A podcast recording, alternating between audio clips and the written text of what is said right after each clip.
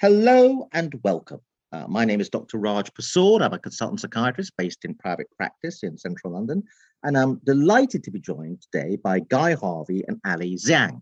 And we're going to be discussing sustainable prescribing or low carbon prescribing. So I'm going to ask Guy, first of all, to introduce himself and then Ali to introduce herself.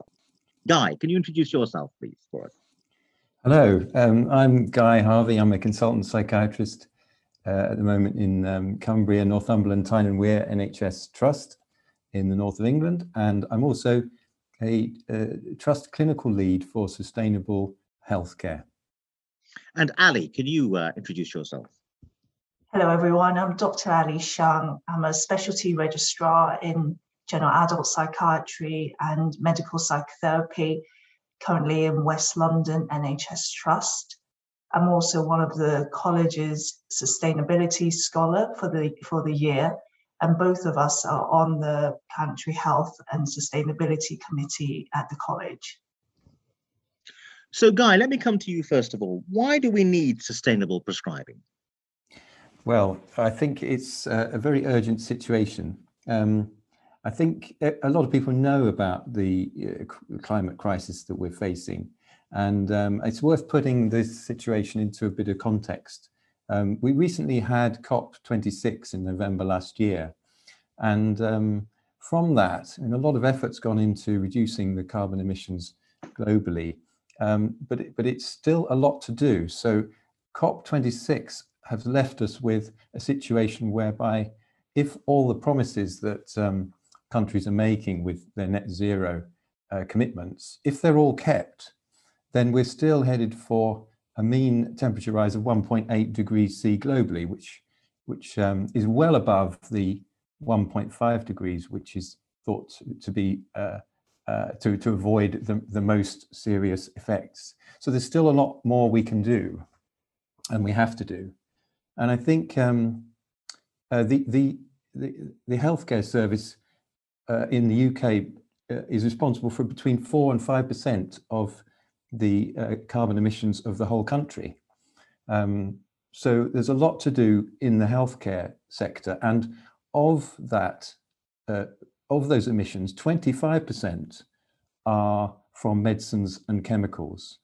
So I think doctors, in their role, that you know they're the ones that prescribe medicines and use them, and and so we have to think about as doctors how we can make the best use of the, the medicines we have um, and and and at the same time try and reduce the carbon foot footprint that's associated with them. Is the carbon footprint of medicines the only environmental problem? No, it isn't. I mean, when we looked at this, we looked at the life cycle of of of, of a drug. So obviously, when it's you know through research, uh, production, distribution, prescription, and then um, disposal. And, and throughout that cycle, there's there, there's a lot of um, pollution. Unfortunately, um, th- these medicines are they're, they're designed to act on biological systems at very low doses. And, uh, and, and the, the excretion products often get into the water systems and they do affect um, the, the behavior and, uh, of, of wildlife. But I think you know, regarding their carbon footprint, a lot of it comes in their manufacture. And um, the pharmaceutical uh, uh, industry are aware of this and are doing quite a lot themselves to to reduce the, that uh, those, those emissions. So I think one of the things we can do is try and encourage our pharmaceutical colleagues to to, to get on with that as quickly as we can. Uh, uh, but but as as as doctors, we can think about how we can maybe prescribe less of these medicines. What's the NHS doing about the carbon footprint of medicines? Well, uh, the, the NHS has a commitment to become net zero by 2045 um, with regard to the supplies that they, they get. And, um, uh, and so and the Greener NHS have set up a work stream which will be looking at how to ensure that the, the products that the NHS uses, which contains a lot of carbon, how they can be made net zero as well. So this involves um, you know, engaging with suppliers, and that includes pharmaceutical companies, to uh, work with them to you know, help set targets and, and uh, timescales for their carbon reduction as well. So the NHS is doing um, uh, quite a lot at that level to um, encourage and work with the pharmaceutical industry to reduce the, the carbon footprint. Although that's a long-term uh, project and uh, uh, so we're talking about decades in that regard, but th there's a lot we can do much more quickly, I think, to reduce the, the carbon footprint through the way we prescribe them, what, how we uh, talk with patients about them, whether, you know, how we, um, how, how we can make the best use of these valuable resources. Could you say a bit more about the specific things you think uh, doctors can do? Well, um, the, the, I think the first thing to say is that the main uh, um, the main consideration should be what is best for the patients in front of us. So that should be above any any uh, considerations of sustainability or or, or, or, or, such like that. So that's the main point to make. Um, there are some easy things that doctors can do, and that's um, you know try and tackle waste, um, uh, try and encourage patients to dispose of their medicines um, appropriately. Um, but there are some more hard things as well, which uh, is about the evidence that we have for the treatments we use, um, which which uh, there's a lot of some can be sometimes you know quite difficult to agree on which are the, the, the most appropriate medicines for any particular situation. Um, I think we have to follow the principles of sustainable healthcare, and those are um, prevention first of all. So if you can prevent people becoming unwell or, or, or once unwell, prevent them becoming worse, then uh, then that that's a sustainable intervention. The second principle is to encourage patients to self-care, so how they can look after themselves using their communities and families. And the third is about using high value interventions, and this is relevant to medicines. So we have, luckily, we have NICE in the UK, which has been working for years to identify which interventions are the highest value. So we should be looking towards using NICE approved treatments. And then there's the fourth principle, which is about low carbon alternatives. Now, we don't know a lot about this at the moment. We obviously know that some uh, some types of interventions, particularly in psychiatry, uh, you know, don't involve medicines at all. So talking therapy, green and blue therapy, um, and social prescribing are all interventions that are likely to have a lower carbon footprint. So I think that's one thing to consider. The second thing that doctors can do is work with their pharmacists because pharmacists uh, have, have um, been very interested in reducing um, polypharmacy or overprescribing for a number of years. Um, and they can be very valuable colleagues to help you decide which treatments are appropriate for patients, which ones are interacting with others, uh, which ones are no longer necessary. Um, and the pharmacists have procedures such as medicines optimization and re reconciliation. Um, they have structured medication reviews where they can sit with a patient and identify which ones uh, are most important and which medicines can be stopped. And the third thing I think is that we need to work with patients in a partnership um, because about half of all prescriptions uh, are not taken as, as prescribed. Uh, so there's a lot of waste and any clinician knows that um, their patients often have cupboards full of medicines that are not used uh, or patients are prescribed something and don't take it as, as advised.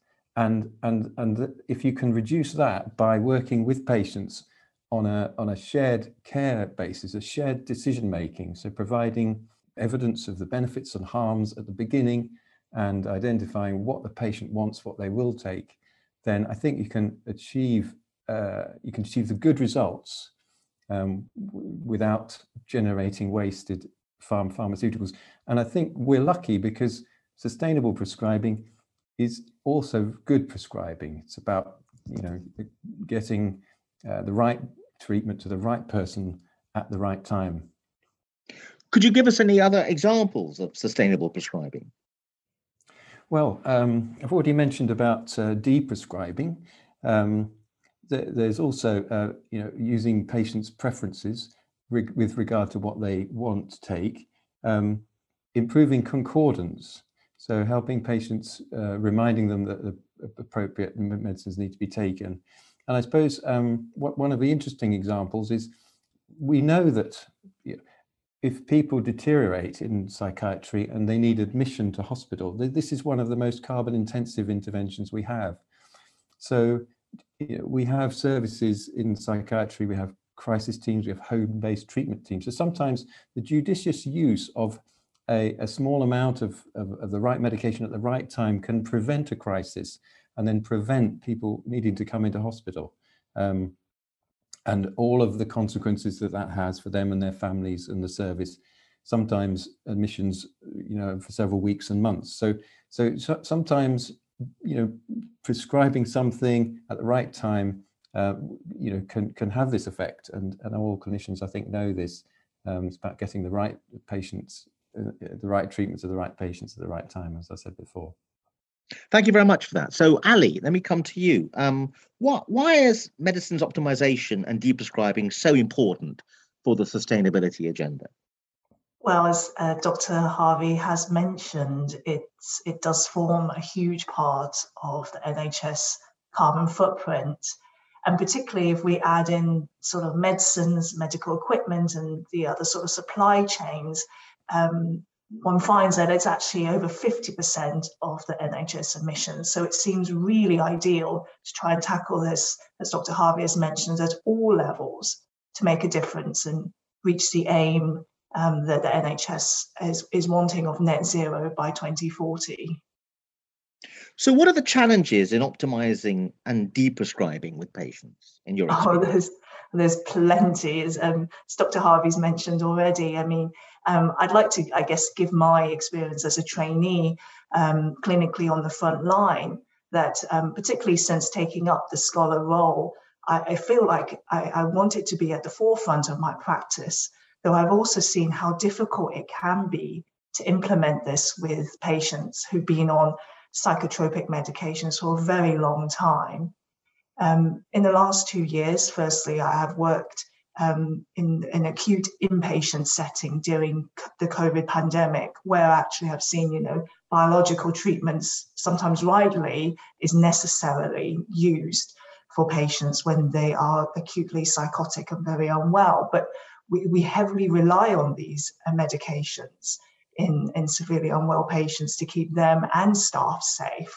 And I, I have seen, uh, in some ways, I guess, duplication and waste of these medications when they might be included in discharge uh, medications, but um, may not necessarily be taken afterwards, and or and or the GP will duplicate such um, medications. So there needs to be um, a more streamlined communication between services um, at the point of discharge as one particular way to try and reduce the waste and duplication of medications. Um, in the in the last year, I've also worked in outpatient settings with with quite a quite a heavy caseload of around 180 patients. And what I've seen is that uh, many of my patients um, who've been in, in, in psychiatric services for years are on numerous psychotropic medications. Um, yet, often when I ask them, they mention that these medications no longer really have any effect but many are reluctant to reduce, uh, worried about perhaps relapse, but also worried about withdrawal effects. So we have, uh, my experience I've seen is numerous patients on um, a whole load of, you know, sort of antidepressant, antipsychotic, mood stabilizer, sedative medication, but not really actually helping them at this point. Yet they are terribly afraid of trying to reduce even one of them. Um, and I think our, our appointment system doesn't quite allow the amount of demand and monitoring that it requires to be able to uh, withdraw from one medication safely. Um, I mean, as Dr. Harvey has said, you know, good prescribing practice is sustainable prescribing in a way that, you know, we need to aim for the lowest effective dose stop unnecessary prescribing of the medication in collaboration with the patient. But this is more the ideal, and it is, as, as many things are, much more difficult in practice. Uh, what about withdrawal effects? Is that really a factor? Oh, absolutely. Um, um, a, a, colleague um, of mine, a clinical research fellow, Dr. Mark Horowitz, is sort of leading the way on um, drawing attention to um, withdrawal effects and how how how severe and long lasting they can be. Um, and, and and and as I said already, it just it doesn't feel like as if it's clinically indicated to continue uh, medications when it's really down to the difficult tapering off the medication rather than necessarily the medication being indicated or beneficial at a later stage for the for the patient. So as I've mentioned, Dr. Horowitz has written um, a recent um, article in the BJ Psych Advances highlighting highlighting that about a third of patients may suffer from withdrawal effects. And, and, and thankfully, you know, the college and many others are, are starting to recognize um, this effect and difficulty of coming off medication. And there are published guide, guidance on stopping antidepressants on the website. And also, um, th- there is now further guidance provided in the latest edition of the Maudsley prescribing guidelines in psychiatry on stopping antipsychotics, lithium, mood stabilizers, and benzodiazepines. And as, as uh, I mentioned, Dr. Horowitz is also writing the Maudsley deprescribing guidelines. So I think I think both these um, books will really, I think, really help clinicians uh, working with patients in, in clinic and on the wards. And how can change, in your opinion, be affected at the individual level? Um, well, as as I mentioned, as this as a scholar, as as one of the sustainability scholars, I'm one of um, the the areas I feel I, I I could help to work on is trying to raise awareness at the local at my local service level because I find actually um, throughout medical school and junior doctor trainings, I, I can't recall really ever being taught about sustainable prescribing um, or sustainable sustainable clinical practice generally. I think it's become much more in our consciousness, perhaps since COVID has has has struck us and and all the natural disasters that have increased in recent years. Um, so I've been trying to raise awareness of this in clinical improvement group meetings, academic program discussions, and um, I, I, think it feels like it's been welcomed in a way to put to have this space and time to think about this area that's often quite neglected and um, many clinicians I, I, I, think are quite ignorant ignorant about. Um, and the hope is, I guess, this would spark individual clinicians to, to work on their own quality improvement projects. Um, I've been trying to work with um, pharmacy colleagues to try and design patient information leaflets, for example, in terms of sedative medications, education about that, and, and how we can try and reduce that as a first step. Um, but I, I, am, it's heartening to see that, as Dr. Harvey has mentioned already, there are um, multidisciplinary members already offering other types of um, low carbon prescribing, you know, and also social prescribing. So we've got peer support workers, link workers, art therapists, walking groups, occupational therapy.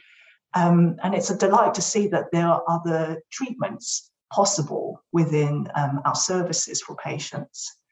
Um, and and I, I, and going back to sort of the one-to-one clinical encounters, I think um, there are possibilities with the patient to try and introduce areas that might might affect them, including the climate and ecological emergency. And um, our college has devised this nature-based history taking to work on sort of um, one's history, one's feelings, one's lifestyles, and one's sort of how to be become more embodied and um, more in touch, I guess, with nature. That um, I found clinically, it's actually been quite difficult to bring that into the room with the patient. But if there is any interest in the patient, I certainly think it's it's opens up something uh, different in, in the therapeutic encounter and can be therapeutic perhaps.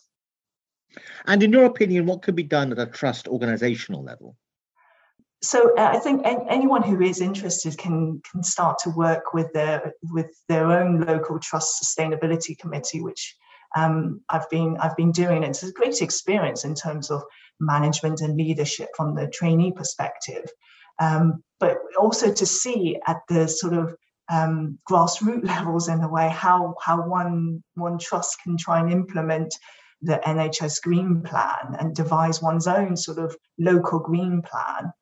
Um, I'm also aware of there being pilots of deprescribing clinics in my neighbouring North London trusts, and I, I I look to see how that goes for them. I, I have also heard that there is there has been a project in Somerset where um, consultant psychiatrists have been trying to work in optimizing and deprescribing pa- um, patients' medications, working alongside an expert by experience. And I think the patients have found the sort of the weekly group support alongside the, the tapering off their medications very beneficial for supporting them in in in that.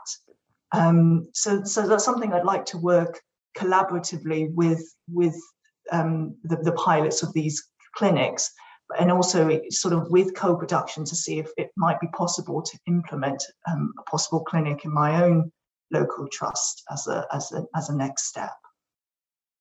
So um, it's been great talking to both of you. Um, I want to suggest that one of the paradigm shifts um, involved in the notion that we've got to think about saving the planet and that becomes a top priority, um, it leads to radical rethinking about the way we do things because it's this looming imperative. So I'm going to hit you both with some ideas um, to see your reaction. Um, that in a way, I used to work in the National Health Service, but I work in private practice. And one of the reasons people sometimes move into private practice is first of all, they feel there's a lot of bureaucracy in the NHS, um, unnecessary bureaucracy. There's care quality commission inspections. You still get that, of course, in the in private practice as well. But anyway, so so, so the first radical point I'd want to put to you is that the sense of the excessive bureaucracy um, leads to because basically the basic point is if you're efficient the more efficient you are and the more you do things that are really necessary to do as opposed to things that are unnecessary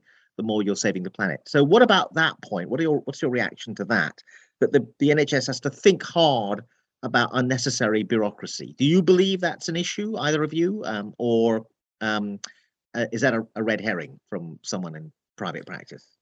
I think it's a very a, a good point. I think one of the things that um, is very encouraging is the rise of quality improvement, and uh, that seems to be a way that uh, that the, the, the bureaucratic systems can be cut through, if you like, uh, by teams and individuals who want to improve their practice at, at a ground level. Um, and I think um, if you include sustainable uh, quality measures in those in that quality improvement in those quality improvement activities, you can improve the quality of the service you provide, reducing inefficiency, and also make it more sustainable. So I think there is that is a really interesting uh, way that we can move forward, I think. Uh, Ali, did you want to come back on that point? I, I do think that it's a very important point. point, and bureaucracy is just for this part, but it makes me think of all areas in the NHS. I, I guess it has to be a balance, isn't there? I guess the bureaucracy is there to sort of check and um, approve, and I, I certainly, I, am not sure if I've highlighted, but there have been various barriers along the way of me trying to uh, work with pharmacy colleagues and get to the medicines optimization group. Um, and, and, and I've been trying to work out whether that's to do with um, interest or lack of interest in what I'm proposing. And I, I, I, cannot I cannot quite say whether or not it's to do with bureaucracy, but certainly from the audit cycle point of view, there is quite a lot. And sometimes these things, you kind of just need someone to get going with it rather than waiting for the approval, sadly. Okay, I'm going to hit you again, and you must always, both of you, come back with, to me very directly if you think I'm making these these, points are unfair or um, not sensible. But another big difference between private practice and the NHS, and, and as someone who used to work in the NHS again, I observe this happening more and more. It seems to me now working outside the NHS is the fragmentation of psychiatry into lots of different teams. So you've got crisis teams, uh, alcohol teams, and so it, it feels a little bit that the patient is often pulled from pillar to post. So the alcohol patient seen by the alcohol team, and then when the alcoholism seems to subside, they may be seen by another team. In private practice, almost by definition, because of the economics, there's more of a tendency to practitioners to try to see many different kinds of people. Obviously, you you you can you shouldn't be seeing people with some eating disorder where you need to be a specialist eating disorders consultant. But most most practitioners in private practice see a wide variety of different things and also they tend to see the patient the patient can come back to that particular person week after week or take a break and come back and see that person six months later or a year later and in the nhs the person is held by a team but often any one individual practitioner they see has changed or moved on when they come back a few months later and that means often there's a lack of sense of continuity. So again, come back at me, both of you. Do you think that's an issue? Because I believe that's very inefficient, the fragmentation into teams. What are, what are your thoughts? I think um, I think that reminds me of a very interesting um, initiative that's happening around our area, and it comes as part of the community mental health framework, which is a new framework, which is supposed which identifies that pro- problem. And what they're setting up in North Tyneside is a a hub, is a local hub where the mental health services, the social care services, uh, the third sector um, are, are, all based in the same uh, the same building, and so when a patient uh, attends, they can get what they want without having to go through these bar- these barriers. Um, and the the I and and it's it's so I think what you're saying, Raj, is recognised within the services now and the, and this is a way to try and tackle that. Um, I think that uh, and and it's it's supposed to make the patient journey much more smooth and reduce barriers, but it will also be sustainable because the whole idea of it is to promote the the, the patient uh, managing their own uh, symptoms as much as possible, using their family and the communities around them. Um, it enables you to to, it, it enables them to get their social needs met at an early stage, preventing them um, becoming mental health needs.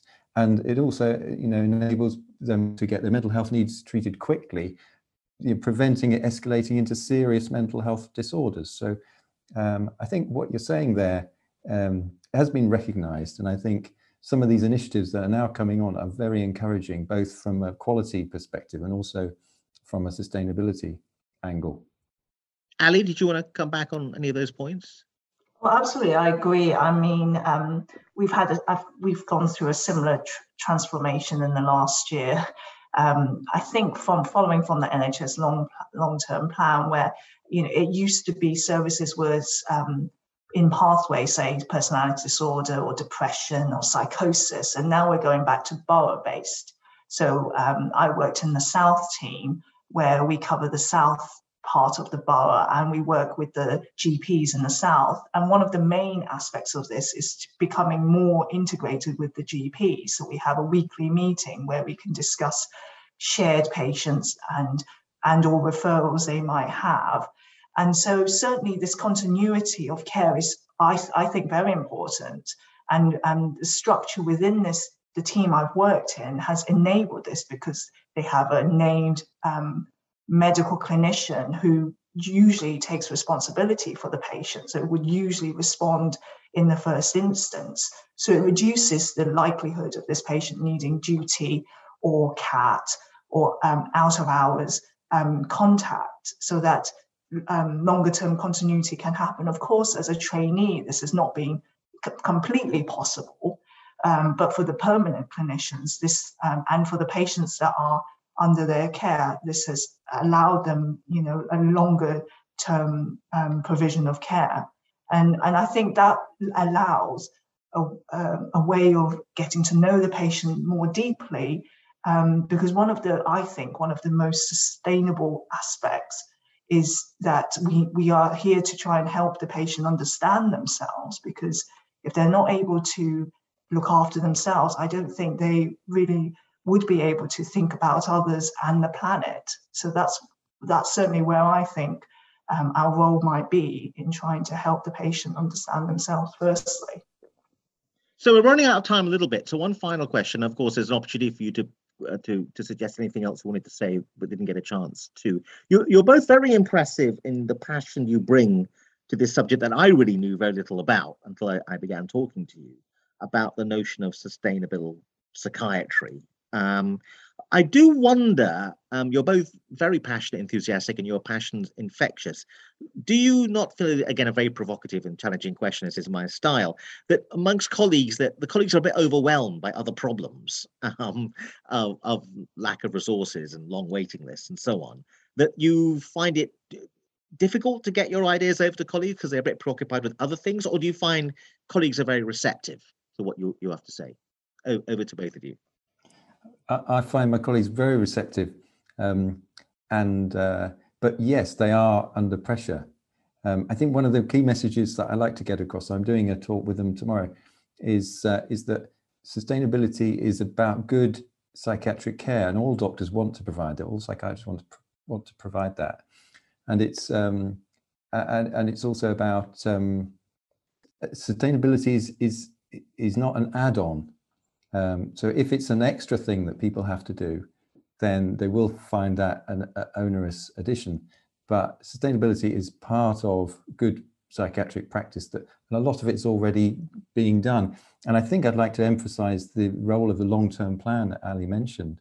Long-term plan, in fact, has a lot of very sustainable initiatives in it, uh, particularly for mental health, uh, about prevention, about providing uh, crisis service throughout the, all, all ages um, and providing you know care nearer to where people live.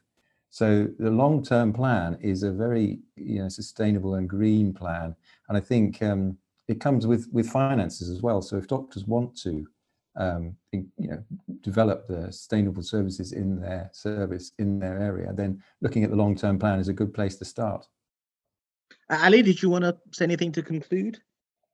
I think you're absolutely right that um, when resources are scarce and we're under a lot of pressure, um, this might not be um, one of the things that we immediately think about. But as Dr. Harvey has said, you know, it is not an add-on. And I think actually, um, if we're able to step back and see the wood for the trees, um, good sustainable practice is about trying to reach social, social justice. And that's, I think that's part of uh, obviously part of the biopsychosocial uh, treatments that we we should provide as psychiatrists. Um, and so being able to try and help uh, help patients reduce health inequalities um, is good for for them and the planet. And could I add as well that um, one of the things mental health and psychiatry is very good at is bridging the inpatient community divide. And we've worked for decades to try and uh, you know, keep people at home, manage their uh, their problems, you know, using crisis teams and home-based treatments. And I think this is something that acute care could learn a, lot from us about. So I think if mental health have something to contribute wider sustainability within the NHS, I think it's those sort of things. It's about using public health, encouraging public health me me measures, pushing, uh, working upstream to prevent people becoming unwell, reduce the need for healthcare. Ali and Guy, thank you very much indeed. Thank you. Thank you.